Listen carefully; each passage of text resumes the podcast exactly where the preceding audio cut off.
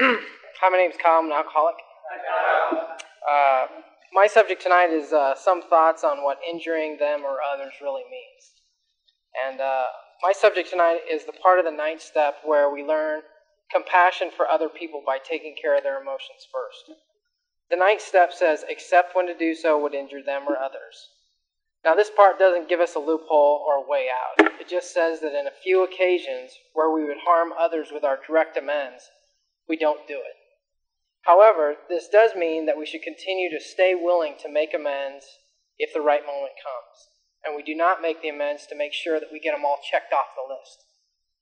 We ask God to show us the best possible moment and method for taking care of business, and this means taking care of others' emotions and their needs ahead of ours.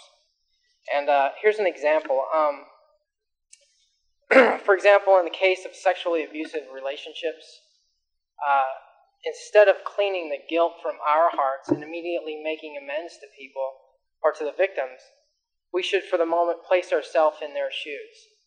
Uh, imagine what it would feel like if someone were to drudge up an old hurt that most assuredly affected you emotionally and psychologically. Uh, to say you're sorry and move on like that's the end of it would leave the other person still left with shame and guilt without any repair. Uh, I want to remind you that the amends are to repair the damage done.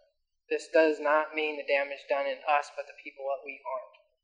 We will have plenty of time to work on ourselves, and uh, God will show us the right time if we stay willing to do the right thing. Another example is when we're making amends to people we've had sexual relationships with. Uh, when we're doing this or making amends to these people, it's really completely against everything we're trying to do if we go into our amends and we hit on the person that we're making amends to. it just doesn't work if we're trying to, if our motives are to jump into bed with them. Um, not only do we not damage, repair damage done, but it also, if the relationships goes bad, more harm may be caused, and we should always make sure that our motives are right before making any amends. Our sponsor should be useful in helping us in this, in this area. Um, another example that I have is that, uh, for example, if we're estranged from our children for long periods of time, and this can uh, include estrangement, for example, like in divorce or adoption, or when children are taken by the state, or even if they don't have any knowledge that we exist.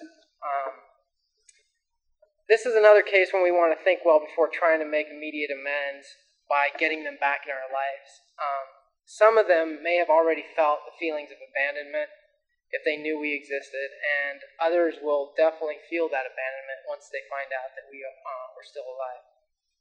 Uh, that doesn't mean that we should shirk our responsibilities in this area, but we should understand that they need time to heal and they may not be receptive to our olive branch.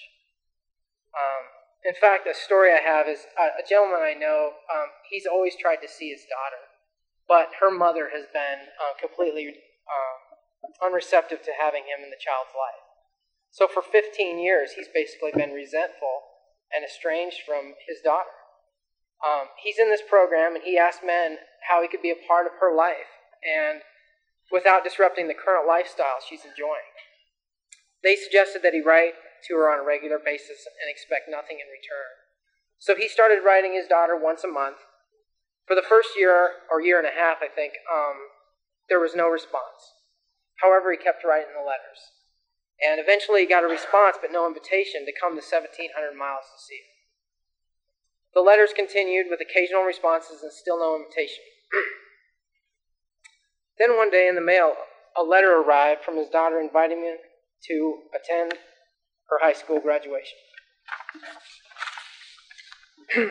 so this story really exemplifies what it is, it is to show others that we're on the right track without disrupting their lives and causing still more. This man showed compassion by taking care of his daughter's emotions above his desires to have her in her life. The last phrase of step nine, except when to do so would injure them or others, is not a loophole to let us out of cleaning our side of the street. It is a guide to tell us telling us to hold others' emotions above our own desires. It also reminds us to use God and our sponsors as guides to make sure that our motives are right. And additionally, it should remind us that we are now in the world to be of service to others. Thanks.